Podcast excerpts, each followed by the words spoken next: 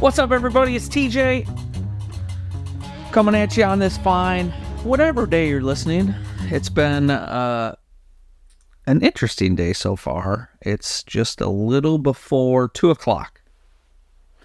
And here are the joys you get with being an entrepreneur, having your own business, and let's say uh, helping grow and nurture a business you could, in one minute, in my case, try to fill in and swing a hammer. Then you're all of a sudden dealing with financing. And I'm sorry about that being on. So that's turned off. and then the next, you might be talking to an accountant. And also, I had a marketing meeting call with some product reps that we use. With all of that said, today I really kind of just wanted to talk about when do you hire and and what does that mean?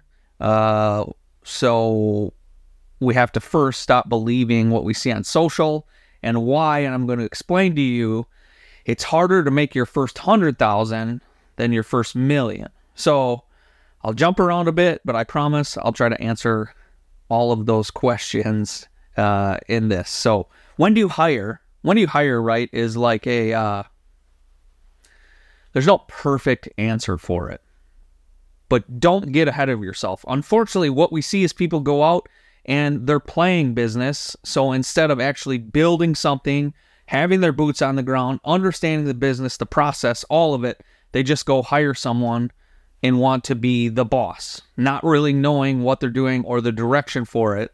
And I struggle with that still because I get excited and I'm like, oh, we need that. But do I really? Or should I take on that can I take on that and grow that department? Or if it's something like building a website, I'm never doing that.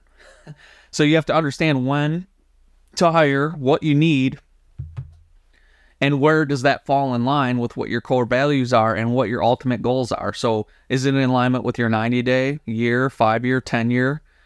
And how do you take all of those and then decide, is this the time to hire? So, what I would argue is the time to hire is when you're too busy to do any more yourself and you have enough inflow and savings to be able to pay that person's salary.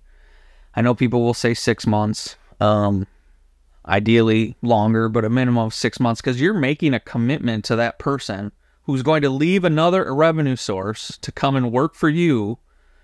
And if you don't have enough to pay that for a good foreseeable future, you're doing a disservice to your people. So you need to be financially stable. You need to have enough work for that position, right? And you need to give them guidance and direction and make sure they're fitting in with your core values.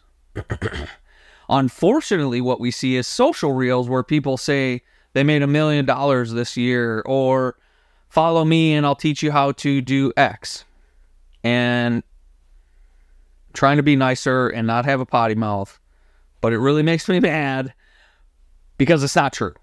99% of the people you see out there have busted their butt. They put the hours in, nights, weekends. Anybody that's built something successful, even if parents gave it to them, because we all have seen the person that has something given to them and they don't turn it into anything. For example, Donald Trump was given a million dollars. How many of you could take a million dollars and turn it into what he did? not talking about who he is as a person. All I'm talking about is taking that money and what can you turn that into? I I don't know if I would or not. I haven't been given that opportunity, but I'm telling you most people would squander it, like we see with people that win the lottery. So when you're looking at social reels, and I can tell you this for a fact, the 22 year old that says he's made millions of dollars flipping homes or teaching someone how to be an accountant or run your social profile has not made that money because I've met some of them that are claiming that. They're renting Lamborghinis, they're renting homes, they're doing stuff that is less than uh, let's say, honest to get you to believe that they've done this big thing in business, and then they're going to sell you a coaching program, which is actually what they're going to make money off of, and it's something they've never done. So, sorry if you're a 22 year old, I don't actually have a problem with you, but unless you really truly built something and I have seen ones that have. They started at 18 and they're going to be a plumber and they do their apprenticeship. Now they're 22, they can go on their own. And by the time they're 23, 24, 25, they're making really good money. However, these people that are overnight instant millionaires and are telling you and selling you a bag of goods is a lie. It's not easy.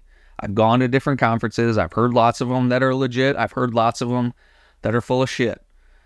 So, no, it's going to take work. You're not going to just post ads on Amazon or Facebook and make millions of dollars.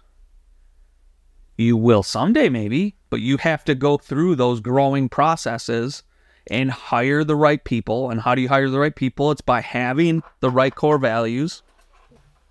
And when we really get down to it, and when I said it's harder to make your first hundred thousand than your first million because it takes a long time to make that first hundred. When it's just you, like you're all of a sudden the social guy, you're the marketing, you're the one out building the widget or meeting with clients and giving presentations. You're doing everything. You're collecting all the receipts, you're doing all the accounting.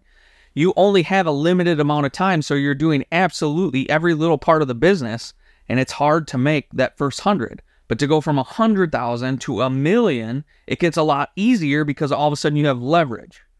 Now all of a sudden you have free time to do the things that you're best valued at. Let's let's say it's selling your widget or selling your services, right? So you're out meeting with clients, they're signing up to work with you, build a house with you, do plumbing work with you, you're being hired to paint something for them, and then you're doing and leveraging out somebody to take care of your social posts, maybe. Maybe you're leveraging someone to take care of your accounting, so now you're not sitting there doing that. And that frees up more of your time to help more people. So you can do more business, and then you can hire somebody else to leverage another part and leverage another part. And that's how businesses grow, and that's how you have to think about it.